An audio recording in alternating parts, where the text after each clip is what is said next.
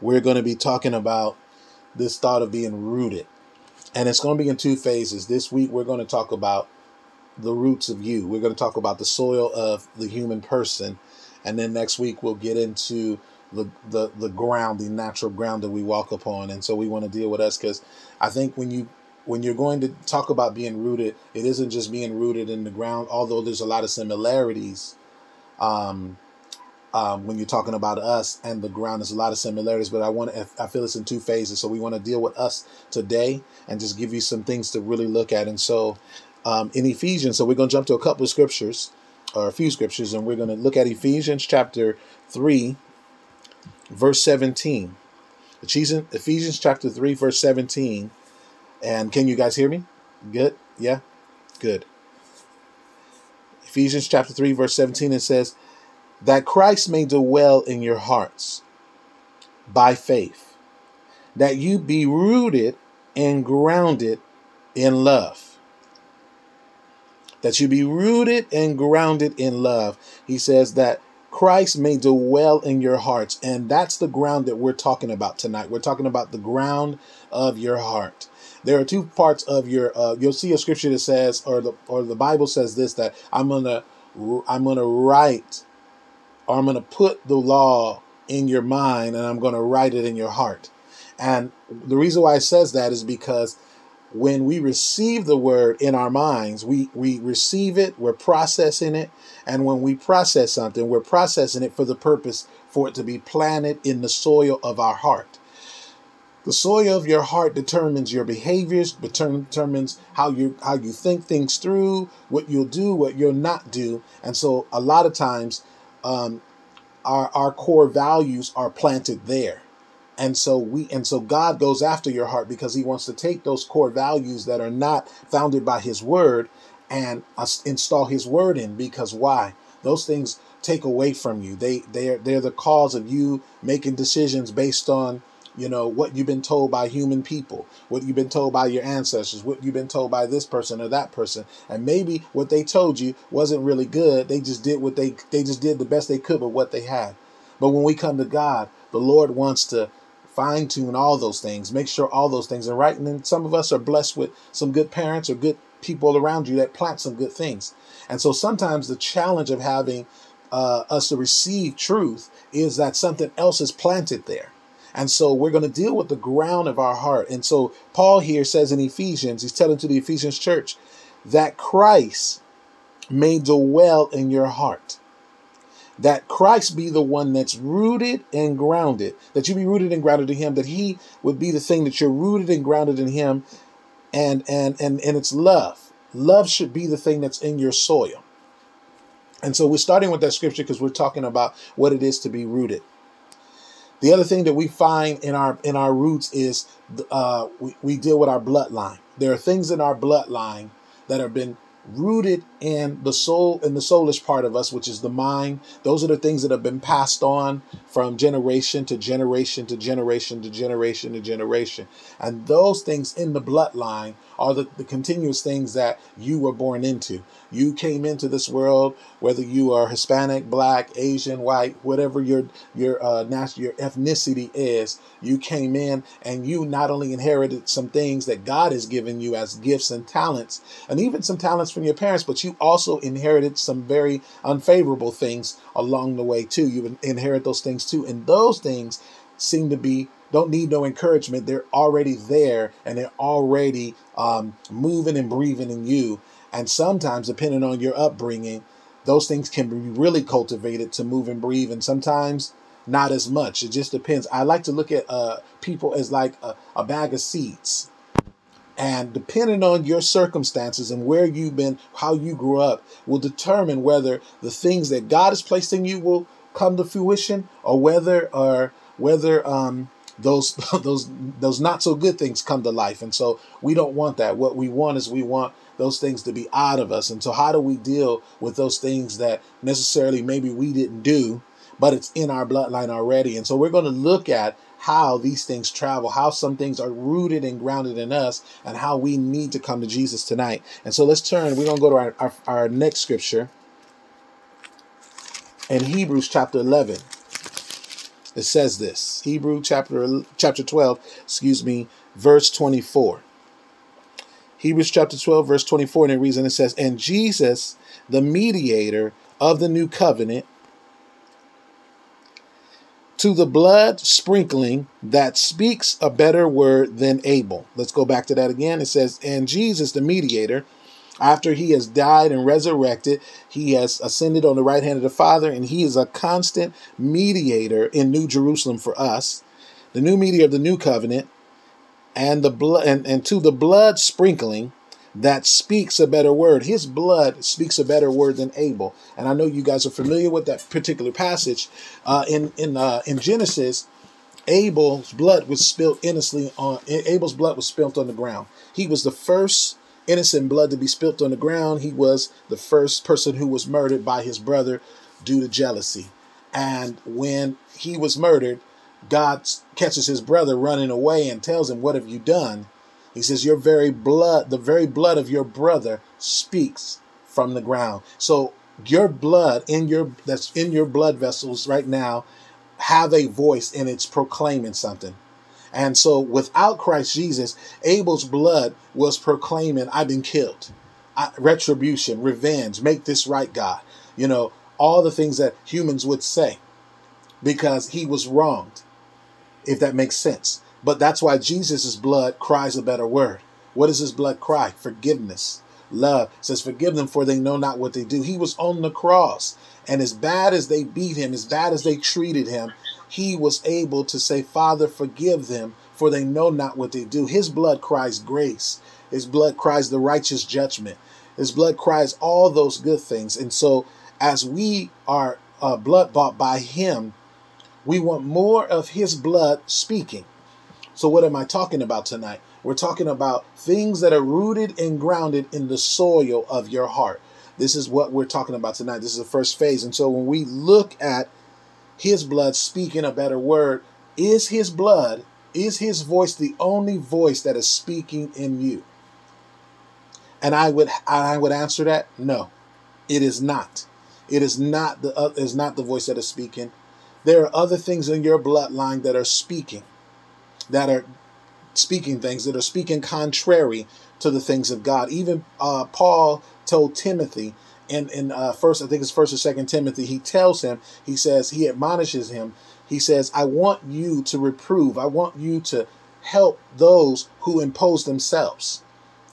Those that are that are fighting against themselves. Those that are fighting against the will of god. Your biggest fight as a believer is not so much the enemy it is yourself it is self that fights against or opposes god. That's why the bible says for us to cast down every thought or to what? Mortify the deeds of the flesh. Because you can't cast out flesh you know and you got to tell your thoughts take control of those thoughts and say no i'm not going to think those thoughts. But where is all that coming from? It's coming from that which is rooted and grounded in you.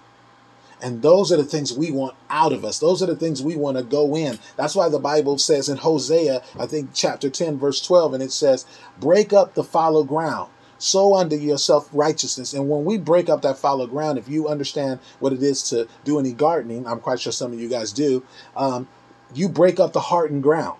You break up the hardened ground for the purpose to what? To turn the soil to get all what the stuff that doesn't need to be in there, like the rocks and all the all the nasty things that anything that would hinder that seed, good seed, to grow.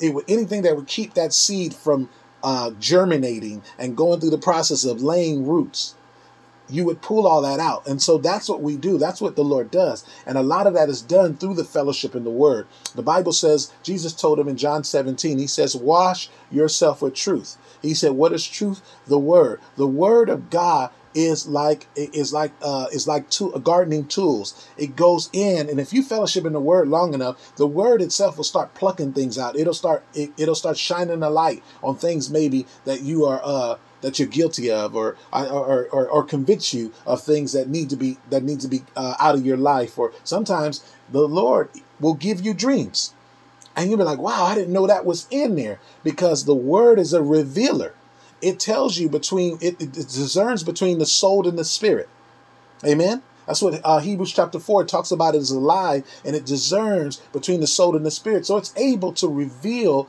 to you the things that need to be dealt with in your soul. It also reveals to you the God dreams, the God things. So the word helps you do those things there. It helps you discern whether this is the spirit of the flesh, spirit of the enemy, or the spirit of God. And so when we fellowship in the word, it's constantly digging in. It's constantly digging in us, digging, breaking up that fallow ground, breaking up. So if, you want your fallow ground to be broken, it is not going to be broken by a prayer.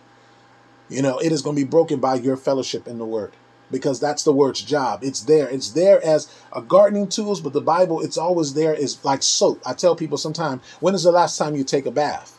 And sometimes people stare at me really crazy, like, what do you mean? I take a bath. I'm talking about a spiritual bath. I know you bathe daily, but do you bathe daily in the spirit? And if you don't bathe daily, you should. You should, and it doesn't mean a whole passage. It could be a scripture you're meditating on. Joshua was told this by by the Lord. He said this. God gave him this um, this uh, this uh, admonishment after Moses had died. He said, Joshua, if you want to be successful, this is Joshua chapter one nine, I think eight nine. It says, let don't let the word of the law depart from your mouth. Keep it before your mouth always. Meditate on it day and night. And when you think of meditating it, I like to meditate in terms of speaking the word out in my in my space so that not only am I speaking it in my atmosphere where I'm at, but I'm also hearing it in my ear.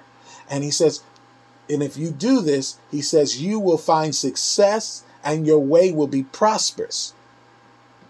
So fellowshipping in the word not only washes, cleanses, it tills the ground, it prepares you it causes your way to be prosperous. It causes you to find success. It and it and it aids us in digging in. And so when we when Jesus' blood is speaking, his blood speaks the full counsel of the word.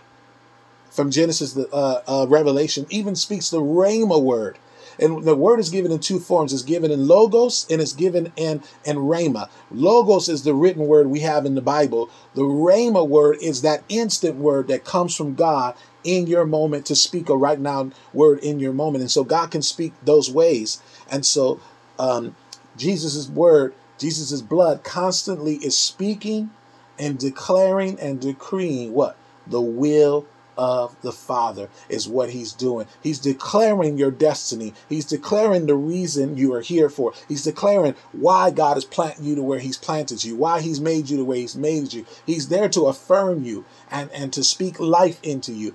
The blood of Jesus does all those things for you. But what's in the way, or sometimes we don't hear that affirmation, sometimes we don't hear that direction because we got other things planted in our soil that need to be pulled out. And so that fellowship in the Word, that digging, that mentoring, that um, that discipleship that Jesus did. Jesus discipled his his disciples for three years before he left here. He discipled them. He not only showed them in the Word, but he demonstrated in in, in action too. So they got the Word and they got the demonstration of the Spirit. The Paul said this in the Bible. He said in First Corinthians, he said, First Corinthians, he said, I don't come with you with wise words. He said, but I come in a demonstration of the Spirit so that your faith would be in the move of the Spirit. Because it, there's got to be something that separates our our God and, and, and, Christianity from the things of this world. A lot of people like Confucius and Buddha and and, and all the other uh, the the um, the Greek philosophers, they all have wisdom, but it's the wisdom of this world. But what makes our wisdom uh, from from God greater is that God's wisdom isn't just wise words, but it's the demonstration of the Spirit.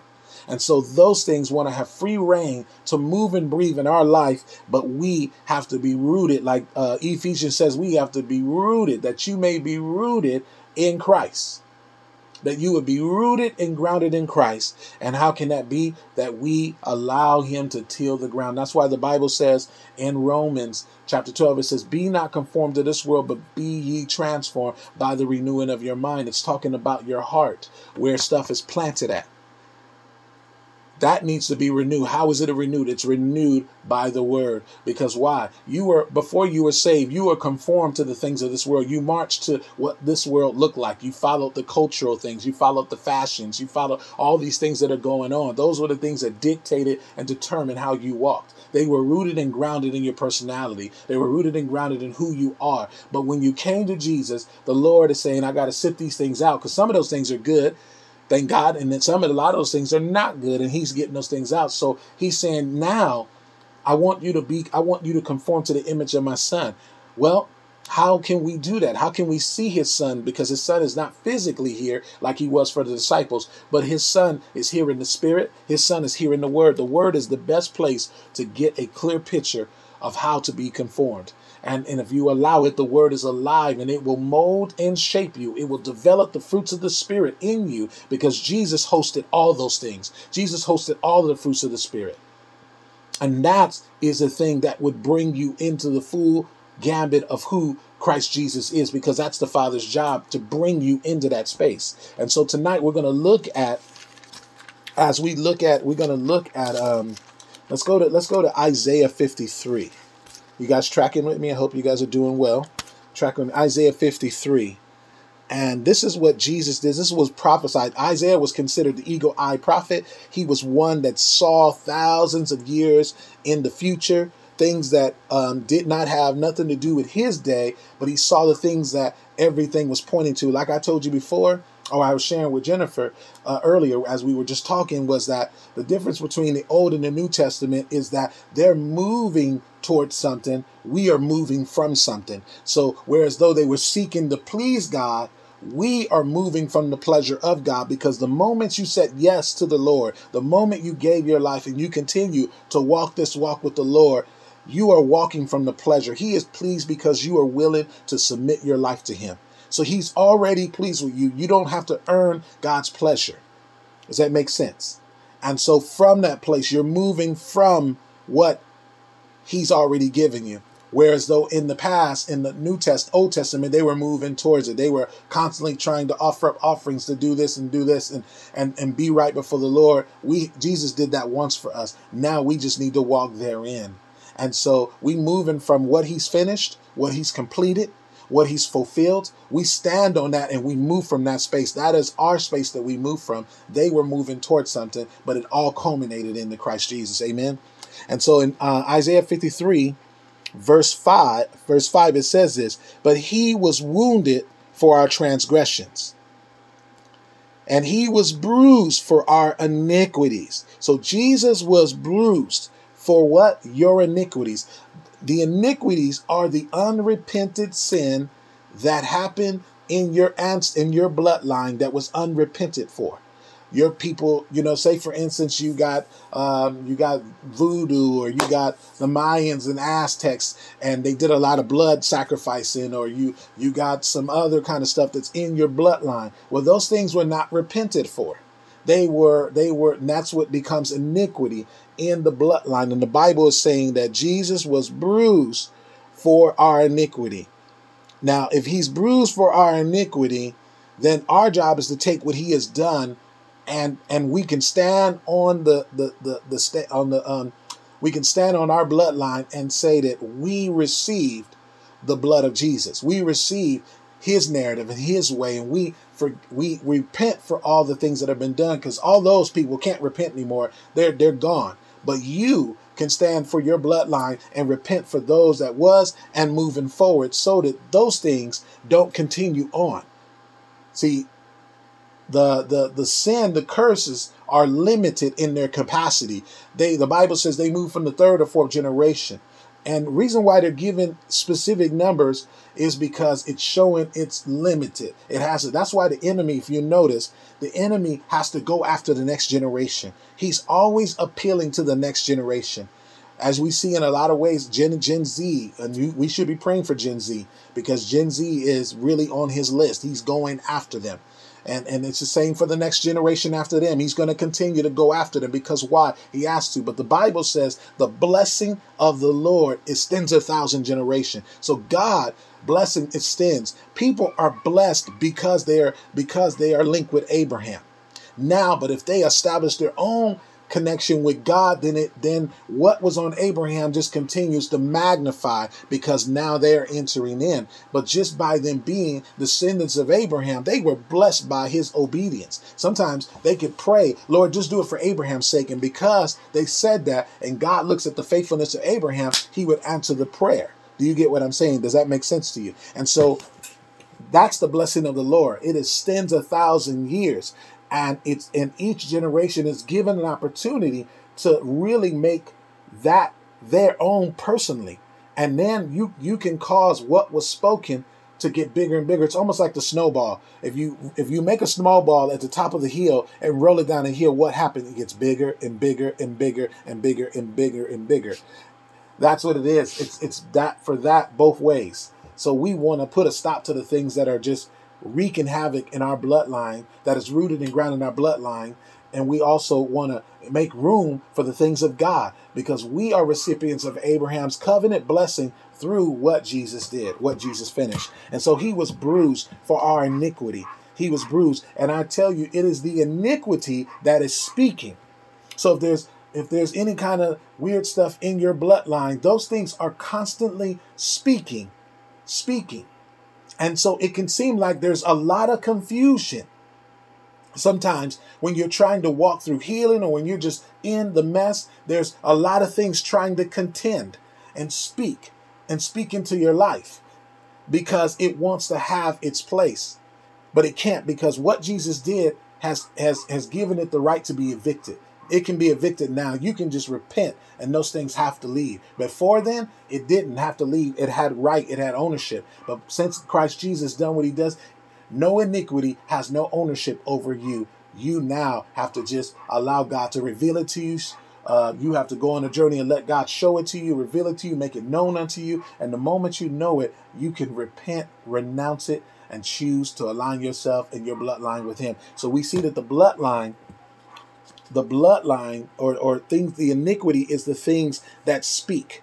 So you know you're going to find out there are a lot of things on the earth that have a voice. They speak. They're constantly speaking. Even jesus said for for a side note he said if you don't praise me the very rocks will praise me. Now we we say well does, did he really mean the rocks? Yeah. All the creation has a, a voice. Even the bible talks about in romans it says what? It says the earth groaneth what? They groan and moan for what? The manifestations of the Son. The earth, the, the land has a voice. It's constantly speaking, God, when are the sons going to stand up? When are the sons going to take their place? When are, when are we going to feel the anointed ones here on earth? The earth, the earth recognizes God's people, but he also recognizes God's people haven't taken their place, so they continue to contend because they want to see the manifestation of God, God's people here on earth. Oh man! And so we got ten minutes. Um, so just uh, be mindful of that. And so we're going to keep going. I want to show you, give you a good example. I'm going to give you a good example of what that is. I'm going to give you a good example. Let's turn with me to Genesis turn with me to Genesis. I just realized as I was talking that my camera was not on, so you guys can see my face. I'm like, wow, camera's not on. Anyway, but um, I want to show you something in Scripture just to show you. I know you guys have observed this in your life, especially in your kids. I know sometimes um, you could your kids would seem like, or even nieces and nephews or little babies in your family have been around, and you're like, wait a minute, they're doing stuff, and it almost seemed like they've been here before. Like, where'd you get that from? Where'd you learn that? You know, I didn't teach you that. you know, but you see them doing things and you're like, I didn't show you that. How do you know that already? That's what's rooted and grounded in them. Yes. So let's. I'm. Gonna, uh, let's. Uh, I'm. Gonna, I'm to read a good example of it. Read about Abraham. Turn with me to Genesis chapter 20. We're to begin at verse 1. Genesis chapter 20, verse 1. And it reads, and it says, And Abraham journeyed from thence towards the south country and dwelled between uh, Kadesh and Shirar and sojourned in Gerar. And Abraham said to his wife, she he said to his wife, Say that you are my sister, and to the king Abimelech. Verse 3 it says, But God came to Abimelech in a dream by night and said to him, Behold, thou art a dead man, if this if if for this woman which thou hast taken to be thy wife. And Abimelech had not come near her, he said, Lord, thou thou thou slay me and you slay a righteous nation. Verse 5 it says, And he said unto him, She is my sister. He said, Abraham told me she was my sister. Even herself said, He's my brother. In the integrity of my heart and innocent of my hands, I have done this. And God said unto him in a dream, Yeah, I know thou did this of the integrity of your heart, for also I withheld thee from sinning against me. Therefore, I suffer thee not to touch her. So he stopped him, but here's Abraham lying um, to to Abimelech, telling him, "Oh, that uh, this is my sister," because Sarah was really pretty, and he was afraid that somebody was going to kill him over Sarah. Now, mind you, Sarah and Abraham were old, so she must have been really beautiful, even in her old age. She was beautiful, but this man was afraid. I want to show you something. This is what I want to show you. Turn with me over to verse Genesis 26. Now, mind you, when this happened, they had no kids at the time. Genesis 26, beginning at verse 6. Genesis 26, beginning at verse 6, and it says this Isaac dwelled in Gerar, same place. Hmm. And the men of the people asked of his wife, and he said, She is my sister. For he feared to say that she was my wife unless these men should kill him in this place. This was Rebekah, because she was fair to look upon. And it came to pass when he when he'd been there a long time, uh, the king Abimelech looked out the window and saw Isaac sporting Rebekah, his wife, and confronted him. So we see here his dad, before he was ever here, did did the same thing. Lied to a king, saying, This is my wife, don't kill me. Um, you know, and so they won't kill him. And so they went along with it, and then God had to intervene. But Abraham did this twice because if you go back a little bit further, he lied to the uh, uh, Pharaoh as well. So here is Isaac, who is not born yet, who is still in the uh, the loins of Abraham. Now Isaac is a, a grown man, has a wife. He's moved on. His dad has moved on, passed on into glory. And we find him lying about the same thing. The same exact thing was repeated from his dad in him. What is that saying? That right there was planted. That right there was in there we could say, well, did Abraham repent for lying? I don't know. Maybe he did or he didn't. Or the fact that he didn't trust that God would protect him. That could be the thing that was in his DNA that he didn't trust that God would protect him. So he led to his own understanding. The Bible says, what? Acknowledge the Lord and um, seek, uh, acknowledge the Lord in all thy ways, and what? He shall direct your path.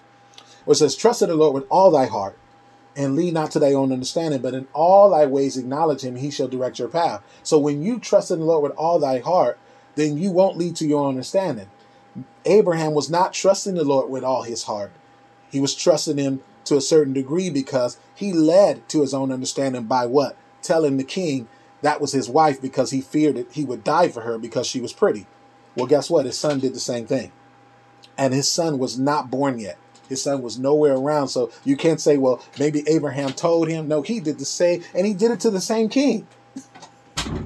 he did it to the same king. So that there that this is just an example that sometimes what is in the previous generation that hasn't been dealt with and reconciled before the Lord can can be carried over into another generation that really doesn't know. Isn't that something? And that's just one example of many things.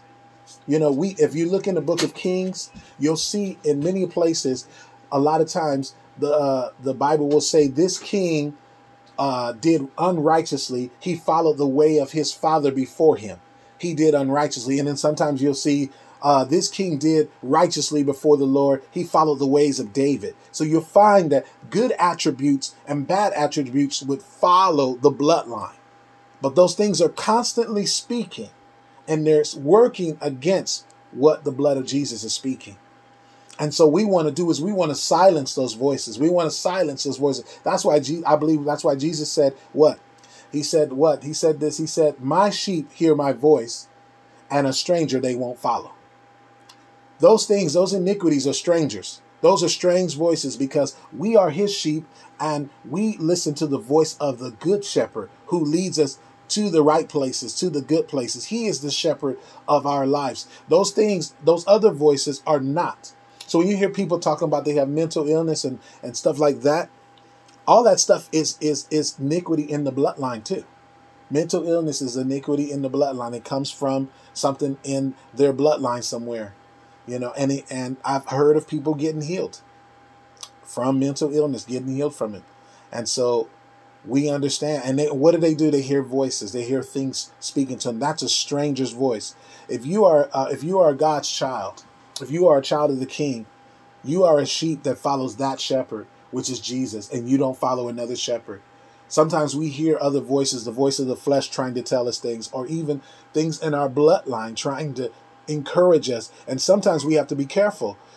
If you're not fellowshipping in the word enough, you won't be able to discern between the soul and the spirit. Why did he say the soul and the spirit? Because the soul has a voice. What is it speaking? It speaks not just what the flesh wants, but it speaks what's embedded in the soul. What's planted in the soul? Things that have been done in your bloodline. That's planted in your soul. Those are the things that need to be get out. Or even the voice of your parents. Or even the things that you've heard that maybe are not so good. Like, say, for instance, your parents said to you, you're no good. You'll never be good at anything. You're always going to be like this. Those things are spoken to you. Do you know your parents, for a side note, are the first prophets that you hear?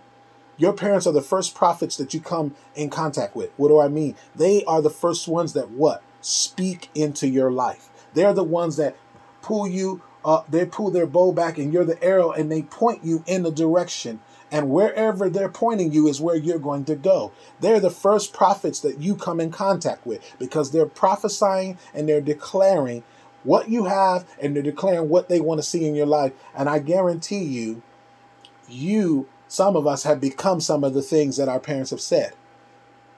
And we contend with those things. We fight with those things because sometimes those things are not good. And sometimes it's been hard for us to hear what God is saying because that thing is so in us. It's in, it's planted in our where? Our soul. So the Bible, the word is good to come in and help you to discover that is a soulless thing and that needs to be pulled out. And I can help you pull it out with the word. Does that make sense?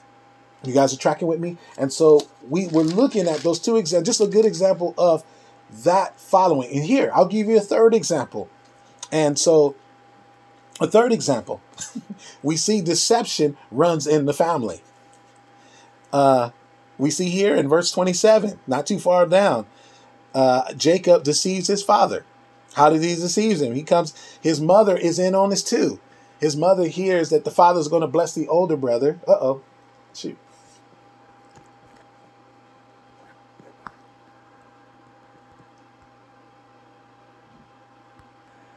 There are there's something already in your heart in its space.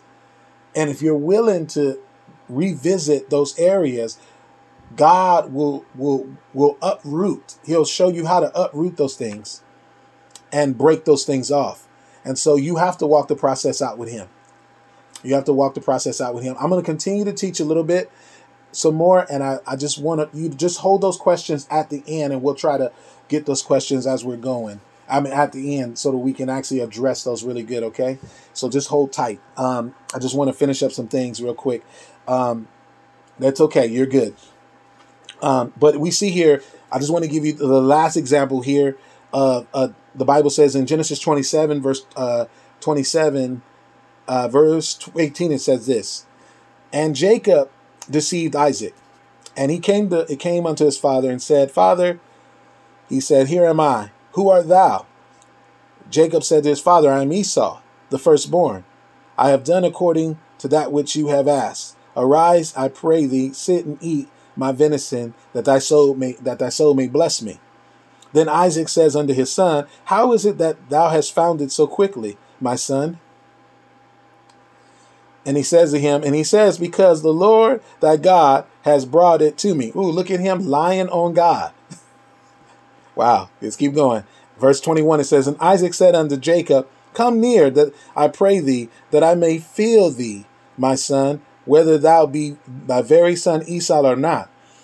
Well, he knew, just based on scripture, we're going to read, we're going to read verse 22, and it says, Jacob went near unto Isaac, his father, and he felt him and said, The voice is Jacob, but the hands are Isaac. If you read further in the beginning of 27, his mother was in on the lie, deceiving uh, his dad because she had got a prophetic word from the Lord. And this prophetic word from the Lord was that that Jacob, the blessing was going to be on the younger and not the older. So when she was pregnant, she was pregnant with twins. So Esau and Jacob are twins, and they were fighting constantly in her tummy, and they were giving her such discomfort. And and she asked the Lord, "Why am I like this? What is going on?" And He said, "There are two different people warring in your body." He said, "The older is going to serve the younger." And so when Esau was born, Esau was very he was kind of reddish, very hairy, you know, very you know man, manly, and Jacob, whose name means supplanter and trickster, he was very smooth skinned and his and he, he was loved by his mom. Well, as they grew up and it came time for Isaac to pass on, he's going to give the blessing, the firstborn blessing to Esau. She gets wind of it. She decides to go help God. And so she deceives her husband along with Jacob. She puts goat's fur on his arm so that when his dad feels him, feels that he's hairy. But his voice was Jacob. Do you see deception? Just in there. Deception is in there. Just wanting to lie.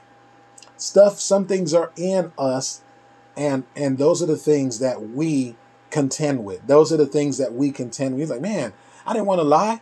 Well, when we come to Jesus, the Lord shines a light on all that. And we don't have to anymore. We can choose to tell the truth. We can choose to stand for truth. We don't have to go. You're the one that can stand in your bloodline and say, enough is enough. I'm going to till this ground. I'm pulling up these roots, these things that have been rooted in my family that are hurting my bloodline, that are constantly speaking, not only to myself, but they're speaking to my kids. They're determining their way. Because here's the thing I want to break this down to you really quick. There are two things in us there's water, our body is 60% water, and then there's blood. Life is in both of them. Let me tell you how they function in the body. The water sustains life. Okay? The water sustains life. The body, body cannot live without water. If it goes past three days with water, you are very, you could very well die because the body needs water to sustain it. Okay? The blood has life in it too. Because you find in Leviticus the Lord telling them, do not eat anything with blood in it because life is in the blood. What kind of life? The kind of life they're going to have. What's in your bloodline? What that person looks like, their DNA, um, all the stuff that they are is in the blood. And so the blood tells you who they are, where they're going, what they're going to do. All that stuff is encoded in the bloodline. Even you know, even God's plan for us is encoded in the bloodline. Why is it in the bloodline? Because that's where He put it. That's why He has to redeem us so that what? That which was once his can be reunited with him and he can give it purpose. Does that make sense? And so the blood tells you what kind of life and who that person is going to be and what they're going to look like. The water in them sustains it. You need them both. So the water sustains the life that this person is going to live. You need both of those. You can't have one or the other. Does that make sense? And so with that, we are given the task to dig into oneself and uproot those things, and we can change what's in our bloodline. We can change so that our bloodline does not determine and dictate these negative things that are in our bloodlines. We can cut those things out through the word, the sword of the spirit, or we can and we can definitely nullify them with the blood of Jesus. And as you fellowship in the word, sometimes when I read the word, the Lord will convict me. And I'm like, oh man, Lord, I feel convicted by this. And I right away I'll repent. I'll go and repent. I have no problem repenting daily. It's nothing wrong because what I want to, I want to make so much room for the Lord. I want to be such a, host to the Holy Spirit because my temple is a place where the Holy Spirit lives. And if the Holy Spirit lives in me, then I want my roots to be rooted and grounded in where? Christ Jesus, like Ephesians 3:17 says. For us to be rooted and grounded in Christ Jesus. Well, in order for me to do that, I got to I got to till that ground and get all that stuff out. You got to leave. You got to leave. You got to leave because I don't want none of that because I love Jesus so much that I don't want to grieve him. I love the Holy Spirit so much that I want the Holy Spirit to have full capacity. I want the Lord to have my heart. I want the Lord to move through me freely without any problems. Does that make sense? And so we want to dig in. And so inwardly, we got to look where we're rooted where what's rooted in us and begin to pull those things out. That's why Jesus talked about the different grounds, the different grounds in the parable, the different grounds. And it's the person that has that good ground that's tilled their ground that the seeds of the word of God will land on them and it'll grow and instantly grow. But if you haven't dealt with the, the, the ground of your heart, then the seeds of life could hit the stony areas. They could hit the thorns. You could care more about the cares of this life more than the word of God, and it'll choke the word out. You can, or you could have such a hard ground that when the seed hits, it doesn't go anywhere. The the devil represents the birds that'll come by and eat the seed. You, are you hearing what I'm saying? So you don't want that. You want to till your ground. Till the ground of your soil of your heart, the soil of your soul. Allow the word of God to what? To cut, to discern between the soul and the spirit, teach you how to see what's soulish and what is the spirit of God. What is what is the enemy and what is flesh? What I need to get rid of. And God will give you dreams and visions. He will convict you as you read your word. Sometimes people can give you prophetic words, you know. Some people that are close to you can have dreams or get words of knowledge or words of wisdom for you, and they can speak into your life. And those things are opportunities for you to come out of agreement with because somewhere in your bloodline, somebody came in agreement with that. And that's and they never repented for it, and that's why it's hanging out. But Jesus has already been bruised for that. So he has the solution. All you got to do is repent, and that thing has to leave. That thing has to go. It cannot stay because you you're part of that bloodline and you're breaking your partnership. You're breaking your communion. You're breaking the treaties. You're breaking all the covenants. Some people have uh, in our bloodline have covenant with devils, doctrines of devils. Some people, some of your family members have put your name, uh, family members' names on altars where they're praying to the, the demonic spirits, you know. And so you gotta, and sometimes in deliverance, I've had to, you know, go in and break that altar, split that altar in half and pull that person's name off. And so that that that person can have their identity again because why? Somebody is trusted in a demonic God or their God that they're praying to and they put their name on it. Sometimes people do it in nefarious ways. They want to put a curse on you. And those things need to be broken and they can be broken by the power of the blood. They can be broken by the power of the word. But you have to come to you have to uh, be fellowshipping with the Lord so God can shine the light. Because if you fellowship in the light, the light will shine the light on every and anything that needs to what leave. And He's doing it so to what His light can shine in you, so that other men can see it.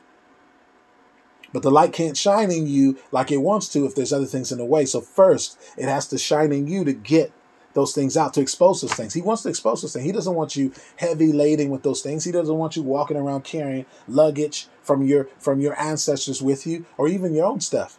God wants us to walk in the freedom and the liberty that he walks in. I'm going to leave you with this. I want to end with this here because I um I was talking to somebody earlier with this about this particular scripture. Turn with me to Philippians.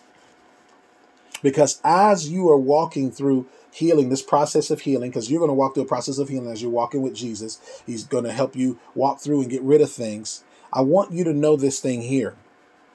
Because sometimes when you are in that process of healing, you feel alone, or you feel like no one understands you, or no one hears you, or do anybody get me? God, I just I don't feel like I'm doing I feel like I'm doing this by myself, and I want to read this to you.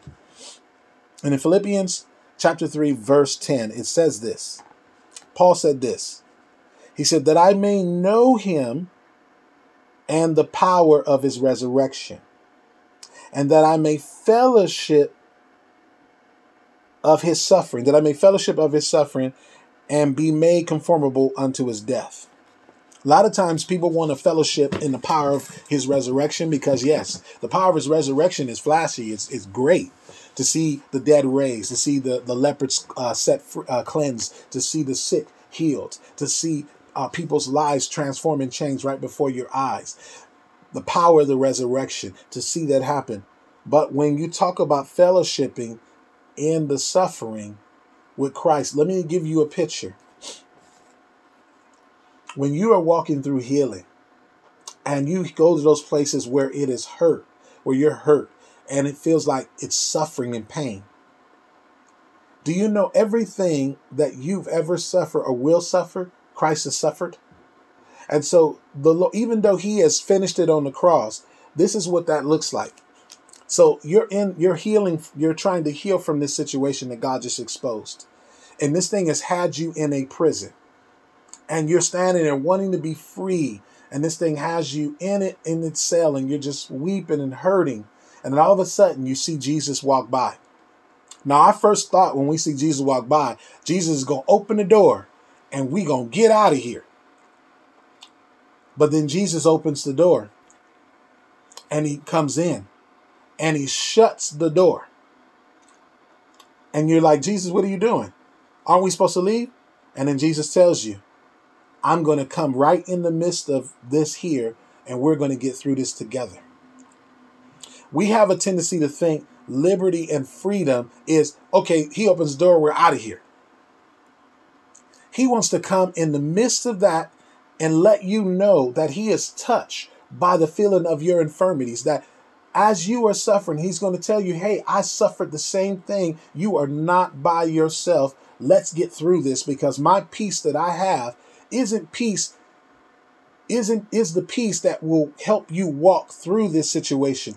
Peace isn't avoiding it. Peace is walking in the midst of it and knowing you're going to get through it. And so the Lord comes in the midst of that and sit with you in that suffering. And he and he lets you know I'm touched by it because I suffered this on the cross. You are not alone and I overcame it. So I'm here with you to help you overcome it. So I'm going to walk this out with you right into freedom. And when we're done, that door is going to open and we're going to walk out, not because we're running from it. We're going to walk out because we are done with it. So when we fellowship with the Lord in the fellowship of his suffering, you are not by yourself. You are with the overcomer. You are with the triumphant one who wants to help you get through triumphantly so that what? When you walk out that thing that had you imprisoned, you are done. The Bible says, and in James chapter 1, it says, Let patience have its perfect work. Patience is a person, his name is Jesus. So let Jesus have his perfect work, that when he is done, he will what? You won't be lacking anything. So when you allow patience to come in and sit with you in the fellowship of his suffering, because here's the thing God wants to give you language about where what what what has hurt you, what has robbed you, those things. He wants to give you language because why? That has been speaking to you. That has been telling you who you are. That has been telling you who God is. That's been telling you who people are around you. It's been speaking. And Jesus comes in the cell to silence the voice and say, Listen to my voice. Let me tell you why this went on. Let me tell you why, how you're going to overcome this. Let me give you a clear picture who God is, who the Lord is, who you truly are, who those people are. God will begin to give you such a perspective that no longer will these things, when He sets you free from this here, none of what that nastiness is on you will be on you. He wants to set you free inside from the inside out. So he's got to come in the midst and minister to you. Because if you just are, the door's open and you walk right out the door, what have you learned? I guarantee you, you still are carrying something that's going to continue to speak to you. Because if, I'll say for instance, we'll go there. If your trauma came through a man The Lord wants you to not live your life thinking that men are just going to hurt you, that every man is just that way. God wants to restore your hope in men. Same thing for a man. If he receives hurt through a woman, he doesn't want to go through his life. God don't want him going through a life hating a woman. No, he made man and woman to coexist together, to walk in one. You know, and so you're going to walk through life, but the world's way of handling it is that you don't get free from that. Sometimes you have seen the psychologist, you talk to them, and but yet that you don't have no freedom. You still got this fear of man. You still got this fear of, of a woman. You still got this fear this person's going to do this. That's not the Lord. The Lord says, if you let me have my perfect work, I will I will take fear away because why? He says what? In Ephesians 3:17 he says that that you he said that Christ may dwell in your hearts that by faith that you be rooted and grounded in his love. He wants you to be rooted and grounded in his love. So what he does from love, he's giving you narrative. He's giving you perspective. He's helping you see things. And then his love is punching fear in the face and telling fear you got to go. She's she or he or she is not going to fear man. He or she is not going to be in have anxiety. He or she is not going to dwell and have these things with all, always uh, imprisoning them. The Bible says the Spirit of the Lord has come upon me to what? To preach the good news to the God, uh, the poor in spirit, or the poor poor period. But he says, I come to what? To um, to mend the broken heart and to set them free who are what? Held captive. And how does he set you free? He doesn't just open the door and tell you to go. He sets you free by bringing you through the process and you overcome it. And then now you got a testimony. Hence, I overcame by the blood and I got a testimony. My testimony speaks of what Jesus walked me through, what Jesus did. And that's how we dig in and pull these things that have been rooted in us. But I just want you to know tonight that you are not sitting by yourself in the midst of that. That that Papa God, Yahweh, Jesus, the Holy Spirit wants to, the Godhead wants to walk you through that process. And if you will allow them, what they'll do, they'll bring people into your life They'll bring things into your life to help heal. Because you don't just heal uh, just with spirit, you got people in the natural who are spirit led people that will come alongside and walk to help you walk right into that healing.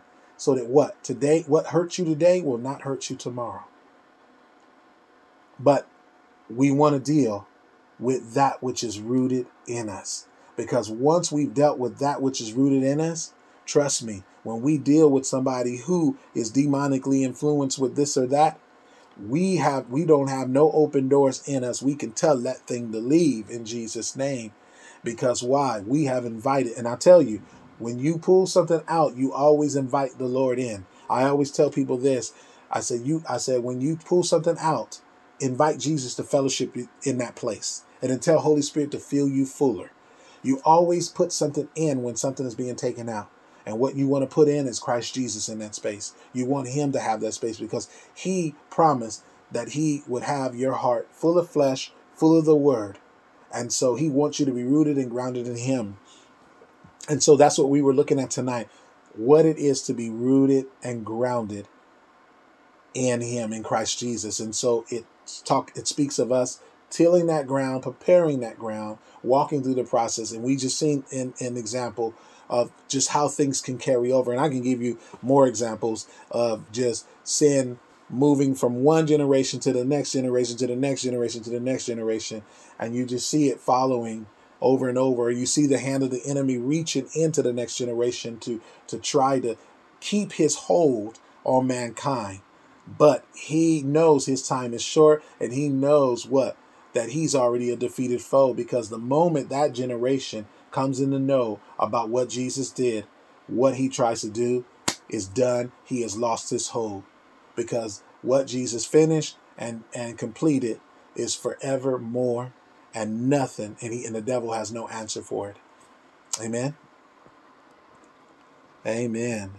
I, I pray that that blessed you, and I just pray right now that the Lord would reveal, that He would reveal to you the areas that need to be pulled out, that need to be uh, uh, to be healed, to be restored, to have narrative. I pray that you would allow the Lord's perfect hands, his patient, perfect hands to come in and not only uh, pull those things out, but his love to be perfected in you so that fear can no longer live in you. So no longer are you in this prison bound and oppressed, but that the Lord would come in with you and that you would be triumphantly in that space right into the moment you walk out that door because he works all things for the good of them that love the Lord and are called to his purpose. And you don't have to wait to the end to get the good. The one who is good just walked into that situation with you right now, and he will be good in the midst of that situation and even after. So I just speak today, right now, that you in this moment, as you fellowship in the word, as you fellowship in prayer, that you would posture your heart, the Lord, that I want to clean house. I want no other voice but yours. I am I am a sheep that follows the good shepherd, and I do not want to listen to the stranger anymore. And I ask you to expose the stranger, reveal who he is, whatever that is, reveal it so I can come out of agreement with it, break my allegiance with it, break the covenant with it, and come into healing, wholeness, and oneness with the Lord. In Jesus' name we pray. Amen.